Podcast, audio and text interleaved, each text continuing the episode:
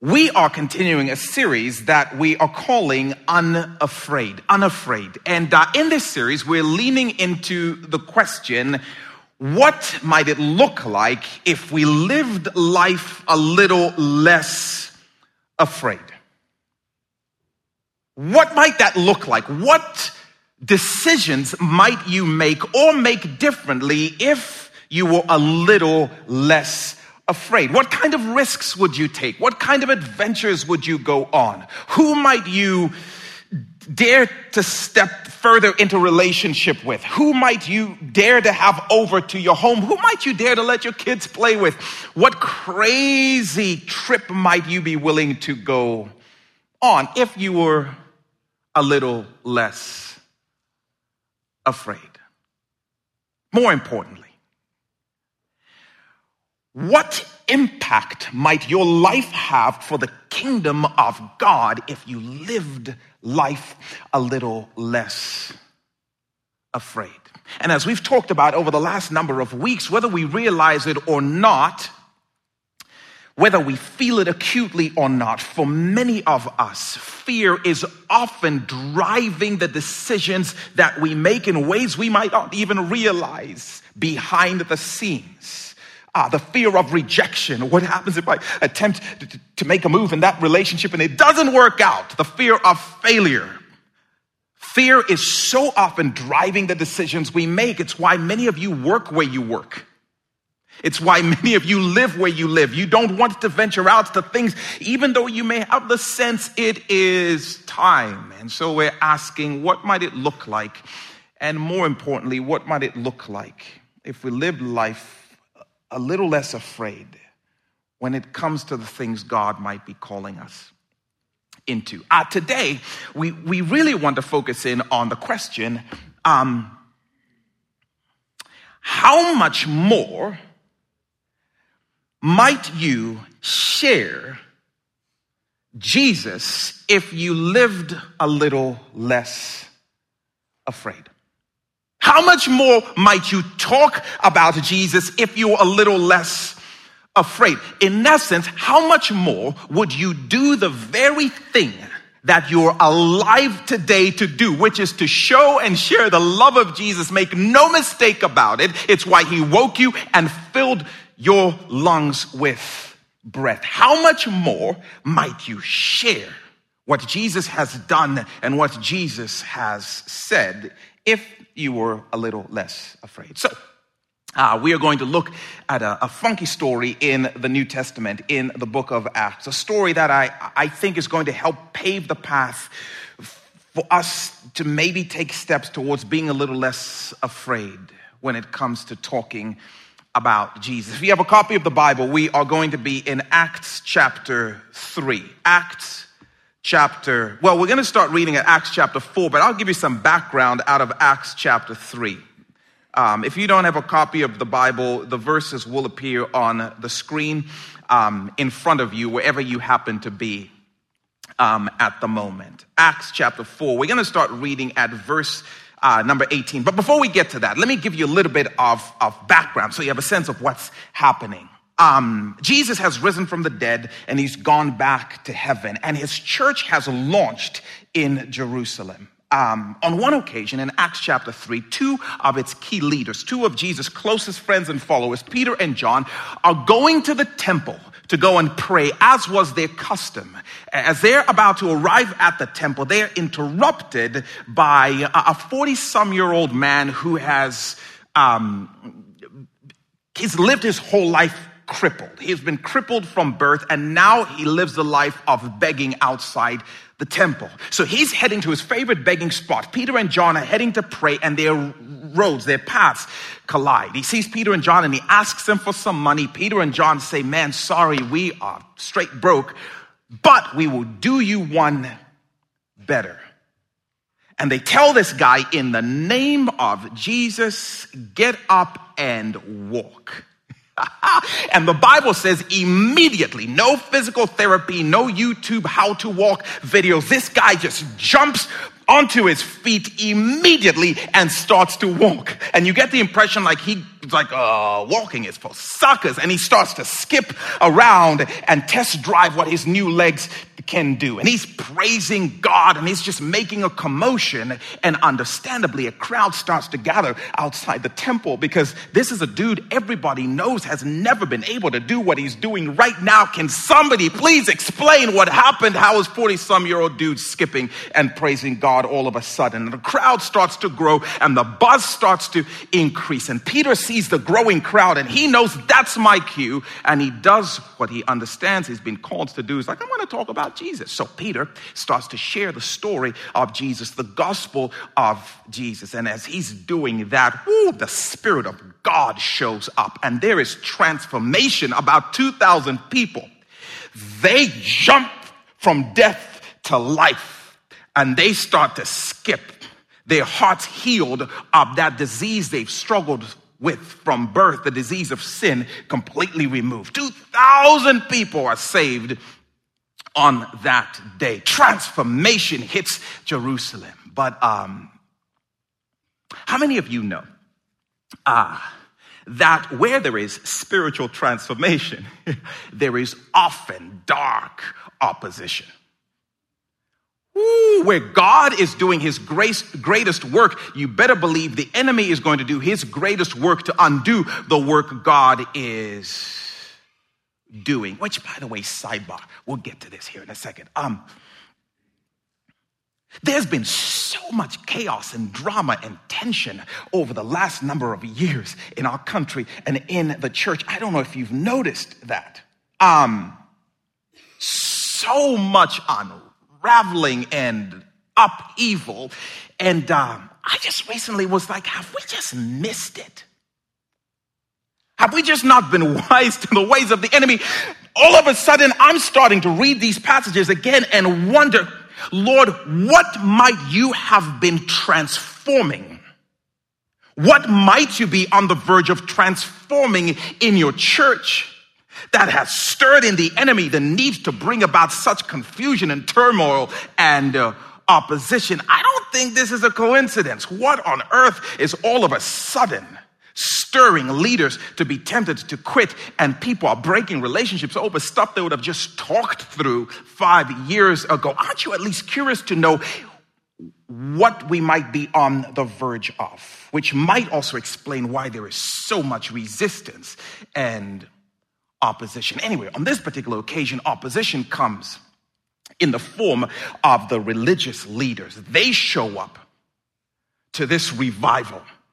Uh, powerful, influential religious leaders, and they're accompanied by the chief of police.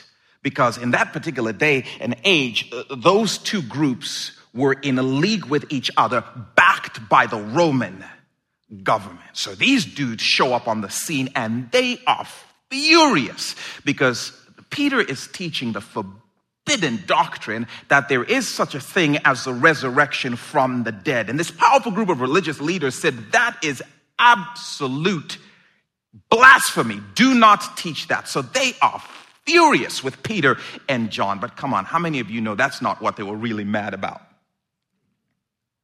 they were upset because they were watching influence and power slips through their fingers. They're upset because they're seeing this movement of Jesus, Jesus and his followers seeming to, to, to, start taking over and gain popularity and gain momentum. And they're just like, I don't remember the last time anything we said or anything we did got this kind of a response. They're furious.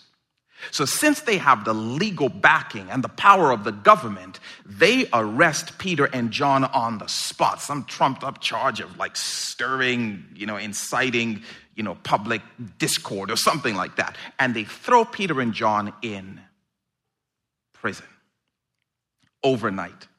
Um, I cannot, by the way, imagine how terrifying an experience this would have been for Peter and John. According to my calculations, this is the first arrest that has happened by this powerful group of people since Jesus. And they know exactly what they did to their leader. If they were willing to do that to Jesus, what do you think they're about to do to us? This would have been terrifying. I can imagine what it was like for Peter's wife as word got back to the church. My husband's not coming home tonight. I don't know if my husband is coming home at all. I can imagine how much fear was experienced in the church at large as they started to wonder, are they going to send a legion of soldiers to come and get us because we are guilty? Guilty by association and we believe the same things that they believe. This would have been a scary experience. Ah, the next morning, these powerful religious leaders call up a few other powerful religious leaders and they have this big meeting. They call Peter and John out of their jail cells into this meeting and they start to pepper them with questions. Explain this. How dare you? Who gives you guys the right to stand up here and talk about this? And, and, and this, this dude you hear, like, who gives you? And they're just peppering them with questions. And Peter's response is like, Jesus, Jesus, Jesus, Jesus, and Jesus. It is all Jesus. They're furious, but they don't know what to say. The Bible says they don't know how to answer Peter on account of the fact that the dude who was crippled for 40 years is standing right in front of them. They're like, sidebar. And they kick Peter and John out. We need to think. And so they have another meeting and they talk amongst themselves. And after that second meeting, they invite Peter and John back into their assembly. Acts chapter 4, verse 18. Um, this is what it says um, happens.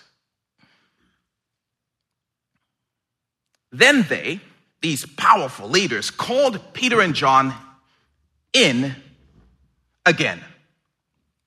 And they commanded them not to speak or teach at all in the name of Jesus. Okay, I read that and I'm like, whew! Oh Lord, sweet relief. Just a slap on the wrist and uh, um, just a, a, you know, a stern talking to. These guys, they dodged a bullet. Right?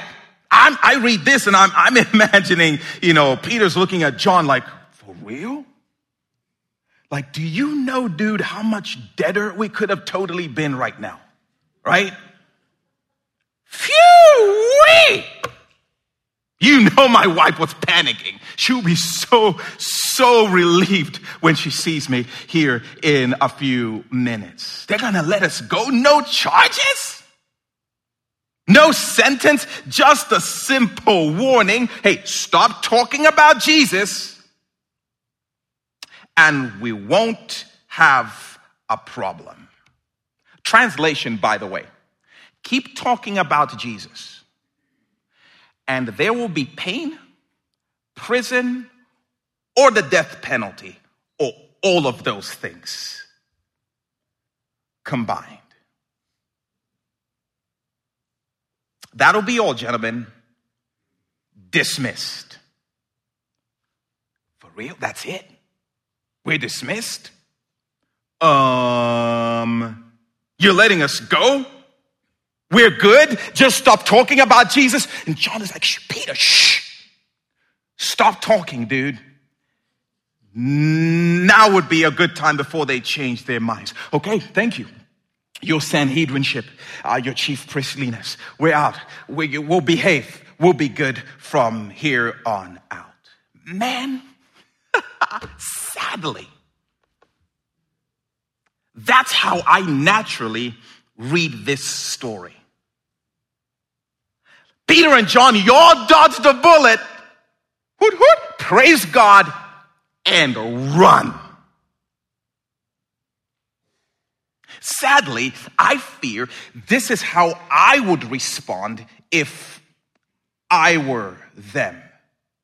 This is how I would respond to this kind of a death threat, this kind of a Jesus ultimatum, because that's exactly what this was. Continue to talk about Jesus and we will kill you. I would feel relief I get to see another day. And even if I had no intention of fully cooperating with their crazy mandate, I would, at a minimum, nod like a bobblehead, be like, mm hmm, okay, what you said, mm, okay. And I'd be out of there. Sadly, I think I would be way too tempted to advise Peter and John, give them some spiritual and legal counsel. Um, prioritize your safety and get out alive. Get out alive. Just give them the impression that you are going to cooperate and leave. I'm so curious, by the way. I mean, that's how I would respond, but I can't speak for you. I'm so curious to know how do you think you would respond if you were given the opportunity to go free? All you had to do was agree to stop talking about Jesus to the people in your sphere of influence. Um, Peter and John hear this threat, and you know what they feel? fear. Fear. Because they know beyond the shadow of a doubt these dudes ain't playing. Stop talking about Jesus or you end up like Jesus. Smart time to just nod, bust up out of there, which is exactly what they didn't do, not even close. Verse 19. But Peter and John replied, if I was their friend, I'd be like, no replying. Running, less replying. Which is right in God's eyes? To listen to you or to Him? Whew. You be the judges. As for us, we cannot help speaking about what we have seen and heard. Ooh. Yeah, respectfully, you just have to know that's going to be a strong no from us, dog. No deal. What? Now, we could stand here and give you the impression that we're going to cooperate with your mandate to not talk about Jesus, but you guys will find out soon enough. There is a force within us. I love this.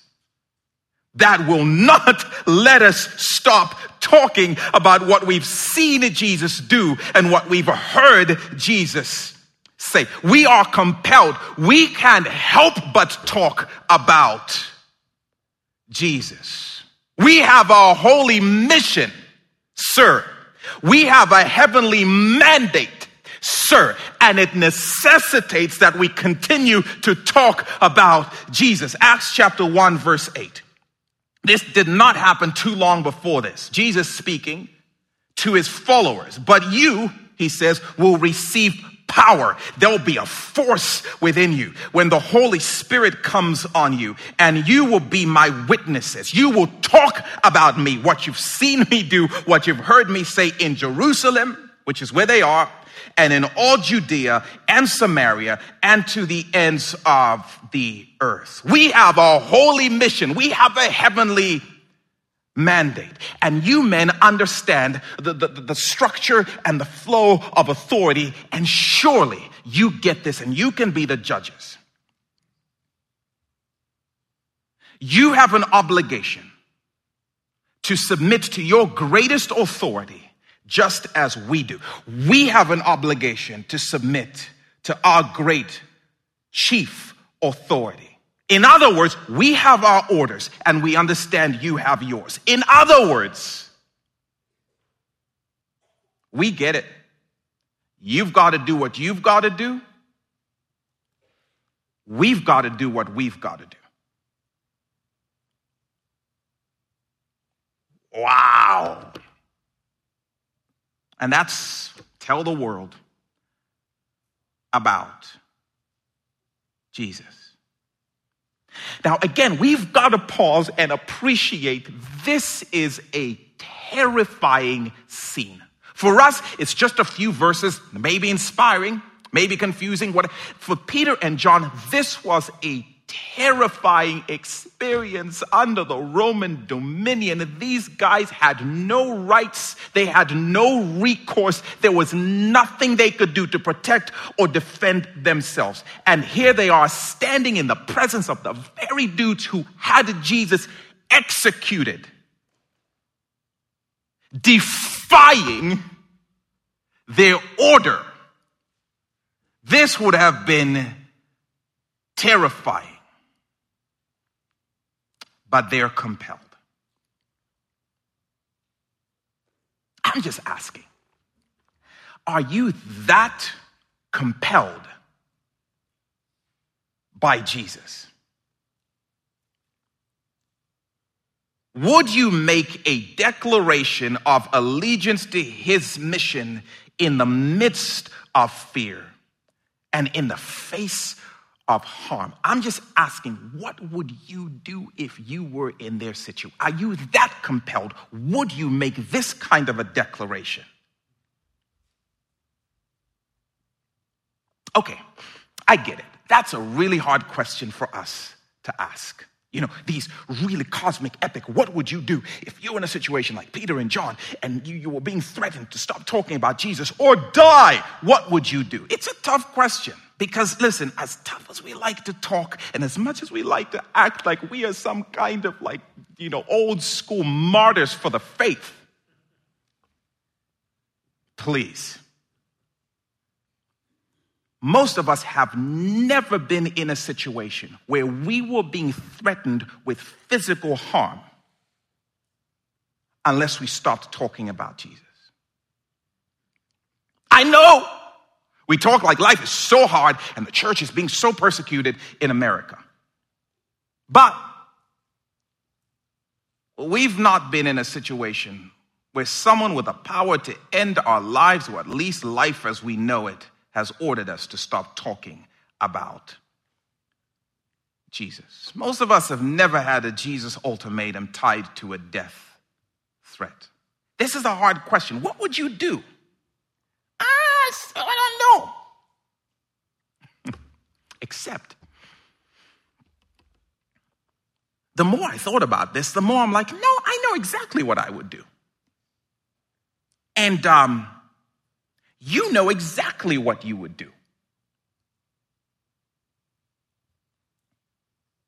If the stakes were that high, you know exactly what you would do, and I know exactly what I would do. And the reason I know what I would do and the reason you know what you would do is because um, what do you do when the stakes are low?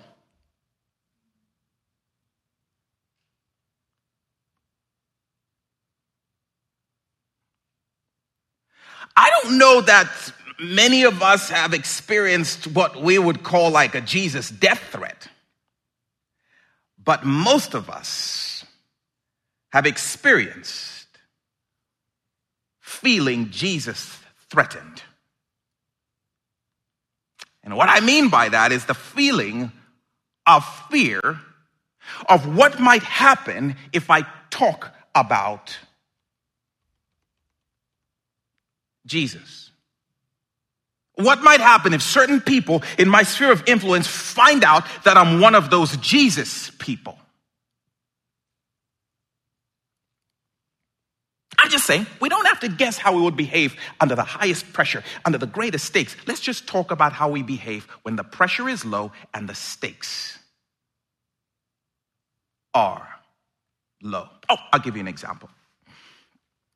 Um, do you talk to your coworkers about Jesus?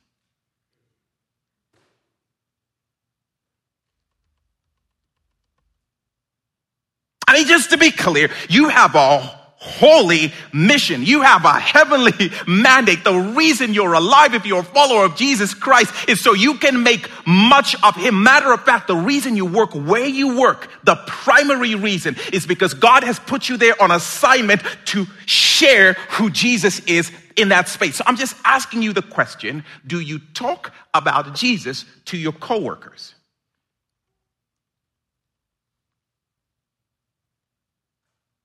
Now, I'm not talking about being that Christian who embarrasses the rest of us Christians. I'm not talking about you talking about Jesus when you should be working.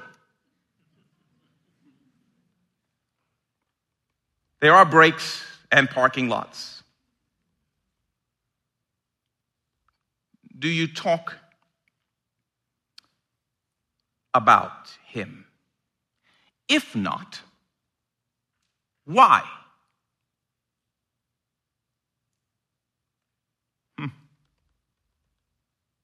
What are you afraid of? I don't know if I mentioned, but fear drives so much of what we do and what we don't do. And if many of us are honest, no one is threatening our life at work most of the time, no one is even threatening our job at work. It is just the, the feeling of, well, how, how might they perceive me? And maybe it's like, oh man, that will ruin my path to promotion. And then if my path to promotion is ruined, then I can't give as much money in the offering. So it's really for the church, whatever.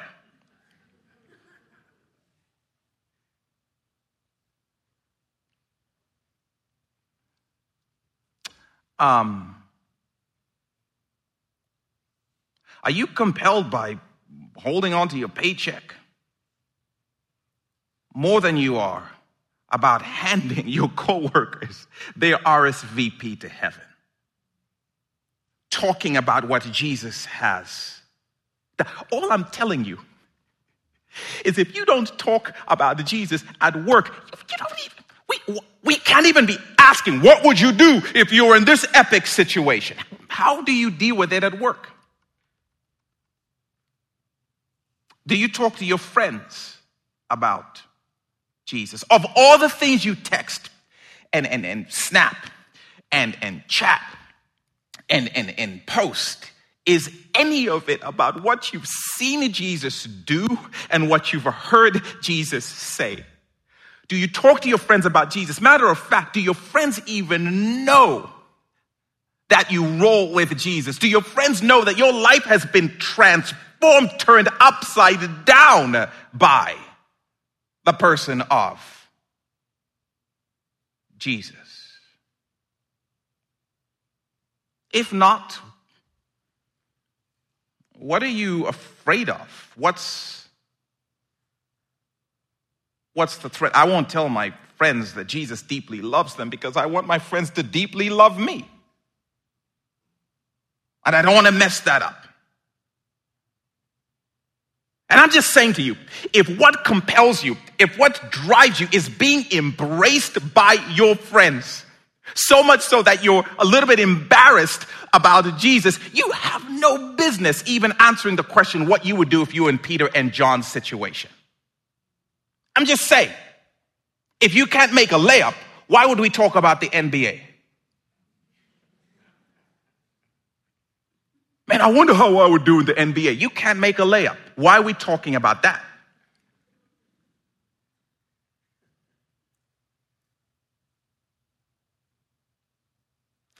I'm just saying, for many of us, if we're honest, for me, if I'm honest, it doesn't even take high stakes. It doesn't even take an external threat. No one has even threatened me at all about sharing Jesus. It is just the internal fear that's called ashamed. I'm ashamed. And ashamed is just the fear of people's perception of me. And most of the time I've made it up in my mind. But it's enough to compel me away from talking about Jesus, which is the reason I am alive. I'm afraid. I'm afraid of what they'll think of me. if I tell them I can't come to that party because I know what is going to be happening at that party and Jesus has said. Would you say that to your friends? No. I'm afraid of what he'll think if I tell him, like straight up, hey, listen, if you want to experiment sexually, I'm the wrong person. This body's expensive. It was bought at a price. The blood of Jesus. So, it's Jesus. So, no. It's going to be a strong no on that one, dog.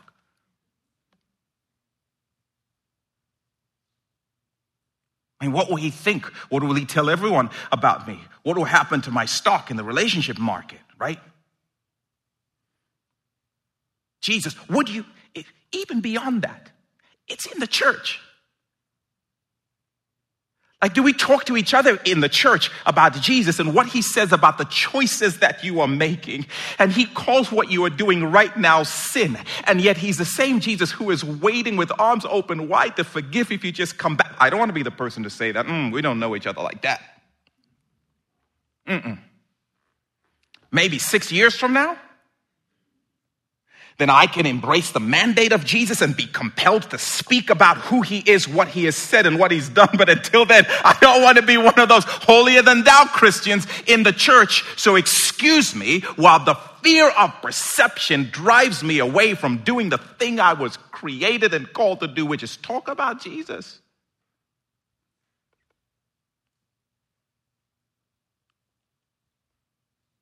I wonder what your life would look like if you lived a little less afraid when it came to talking about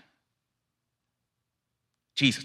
Tell you, listen, it's not that we don't love you, fam, but it's tricky, man, because we bring our kids over, but the things that you insist to play on the TV for your kids, they go against the purity culture that Jesus has called us to. We love you, but Jesus. No, if I said that, no, no, right? I'm just saying, we know what we would do in Peter and John's situation. Because we know what we do when the stakes are much lower, the pressure is much lower, and no one is even actually threatening harm we bow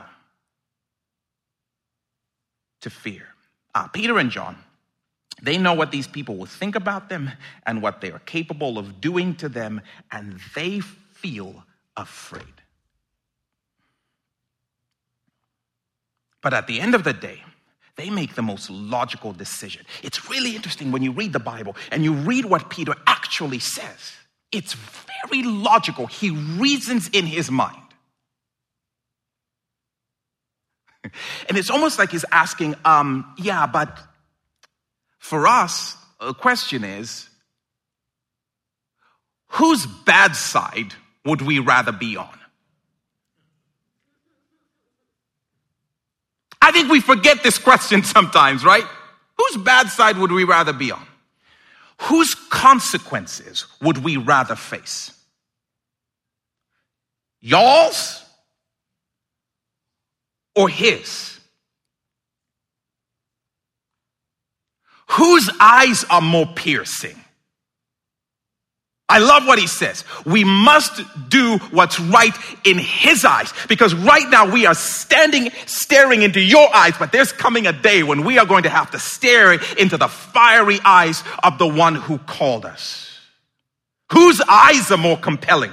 The eyes of my coworkers, the eyes of my friend. Something is compelling. And Peter decides, mm, yeah, as terrifying as it might be to stand in the court of your opinion and your judgment, there is a greater court and judgment coming, and we will, yeah, it's going to be a no from us. It's very logical, very rational. You ask us something, but God has asked us something else. You can see how God is the better option. Judge for yourselves. He even says, like, let me put this back on you. What do you think, like, legitimately? All right, you guys leave, okay? Says, so we're out. Verse 21. After further threats, death threats, they let Peter and John go. This is amazing to me. Like they did, they still let them go? What? Amazing what the Lord used. Uh, they couldn't decide how to punish them because all the people were praising God for what had happened. For the man who was miraculously healed was over 40 years old. oh, we hate you. And we hate this Jesus you're talking about. And we wish we could crush you right now. Right now.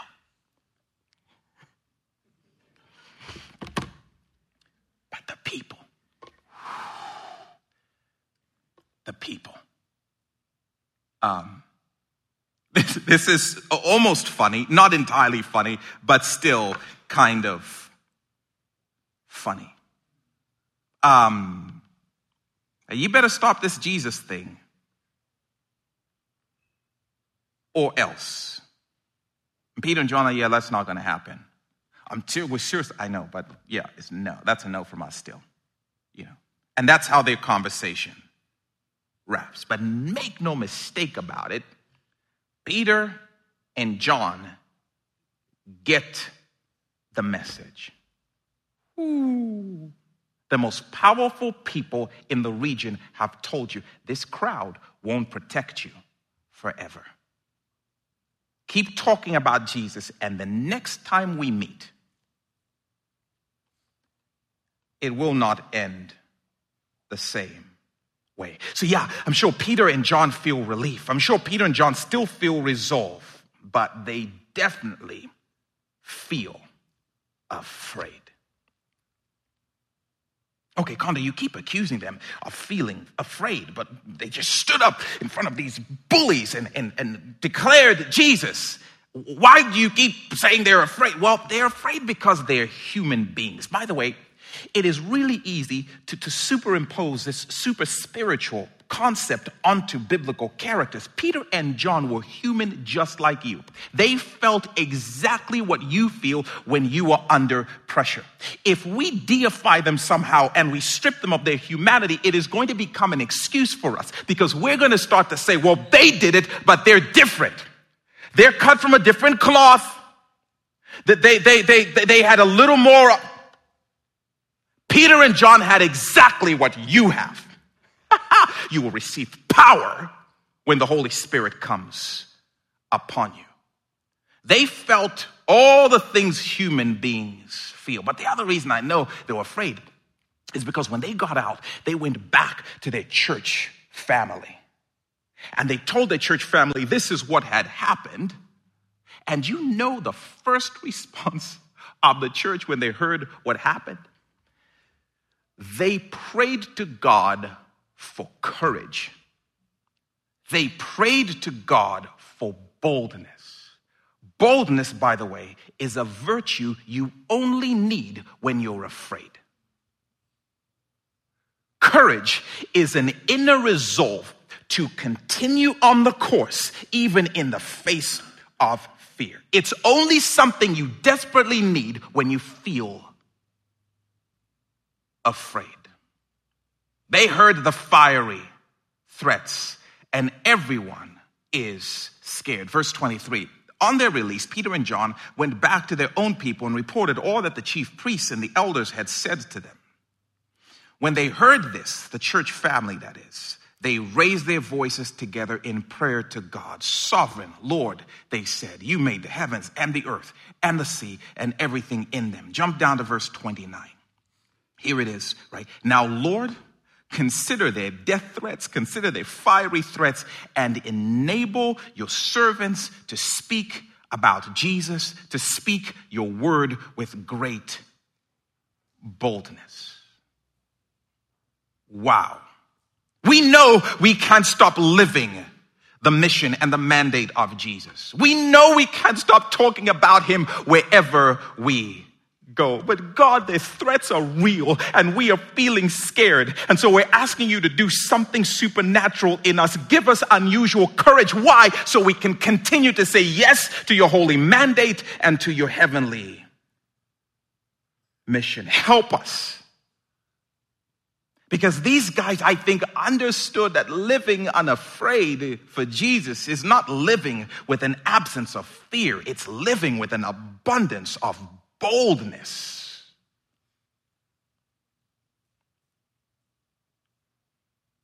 Boldness. I'm telling y'all, uh, what the world needs right now is not a church that doesn't feel afraid. The world needs right now a church that is filled with the boldness that continues to talk about Jesus, even though we might feel afraid. Lord, give us boldness. Boldness. Um, I'm terrified that I might get broken up with, but God, give me boldness to continue to talk about Jesus. I may get etched out of the family will, and I feel that, but give me boldness to stay the course and talk about Jesus. What the world needs right now is not a church that acts like we don't feel afraid. The world can't relate to people who don't feel fear. Just like the world doesn't need to see a church that doesn't struggle with sin. They can't relate to people who don't struggle with sin. They need to see people who struggle with sin and are covered by the blood of Jesus. They need to see a world that a church that feels fear but are carried by the boldness that the spirit of the living God gives.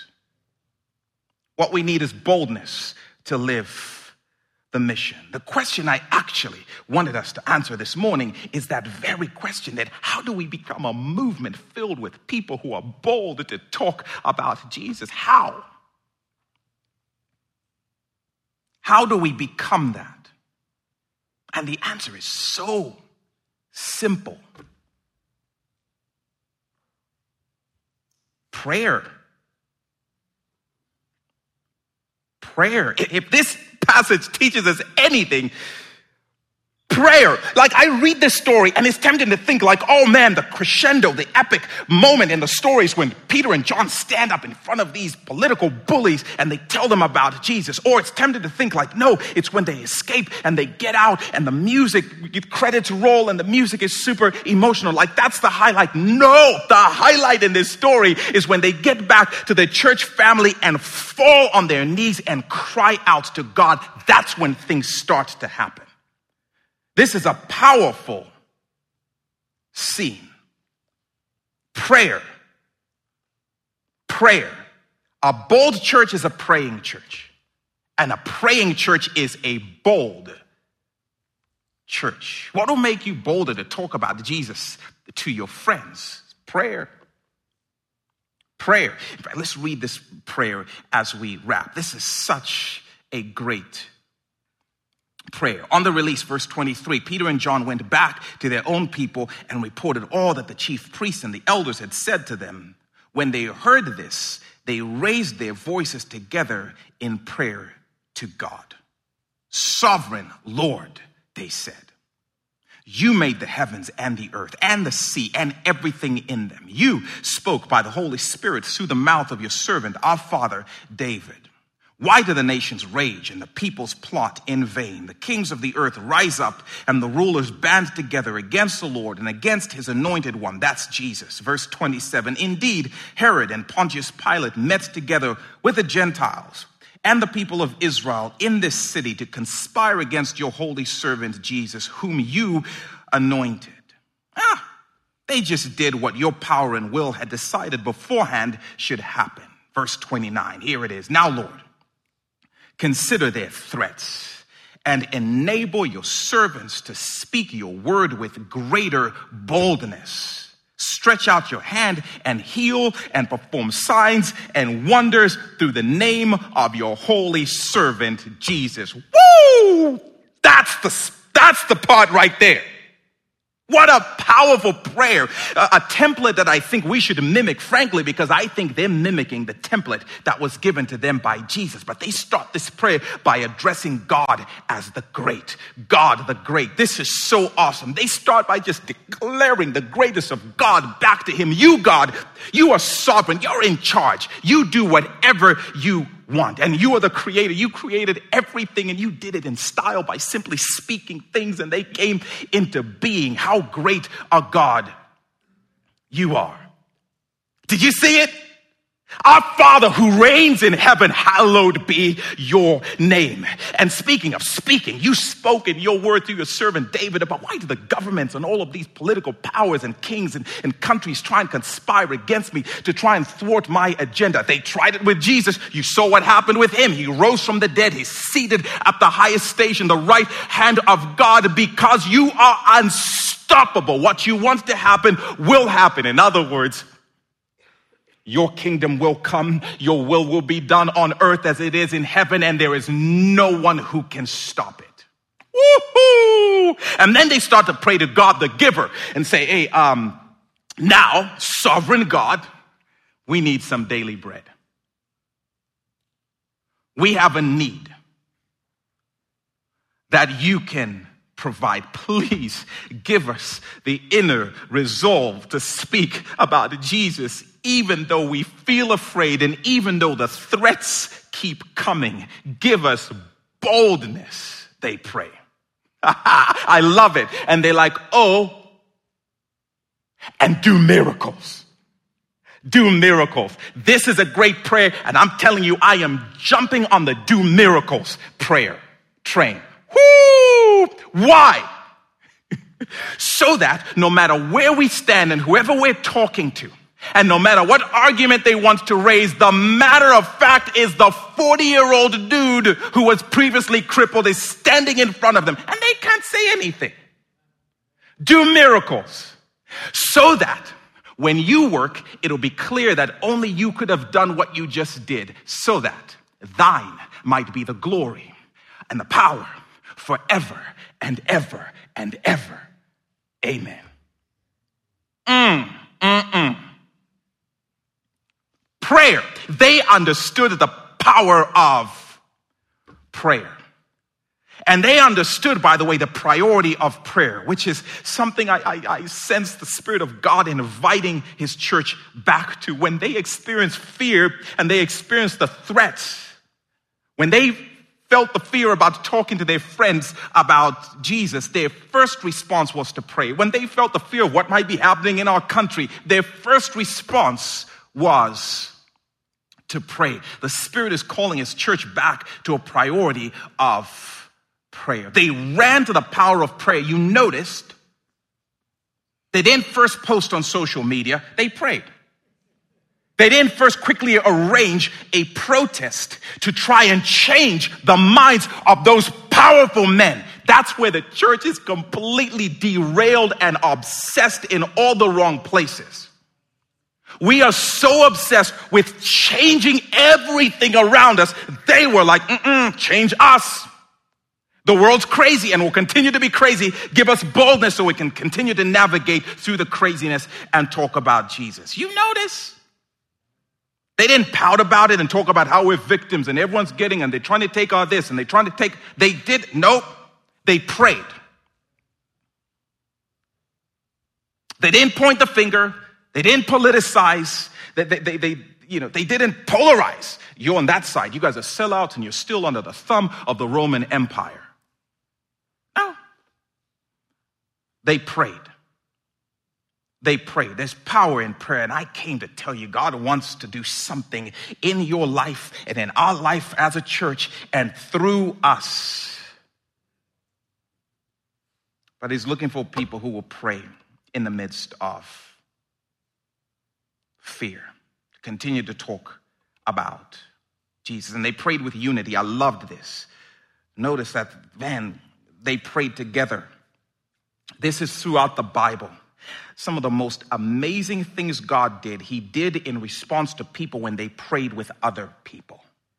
There is power in that corporate, united prayer, putting our differences aside and praying together. There is power in this. And I sense again the Spirit inviting us hey, stop raising your voices against each other. Try raising your voices together to me and watch what happens. And I'm convinced the devil knows if the church joins their voices and starts talking to God, oh man, Jesus will move in transforming ways in our county. I believe the miraculous will happen in our county, in our time. And I love that they prayed with specificity.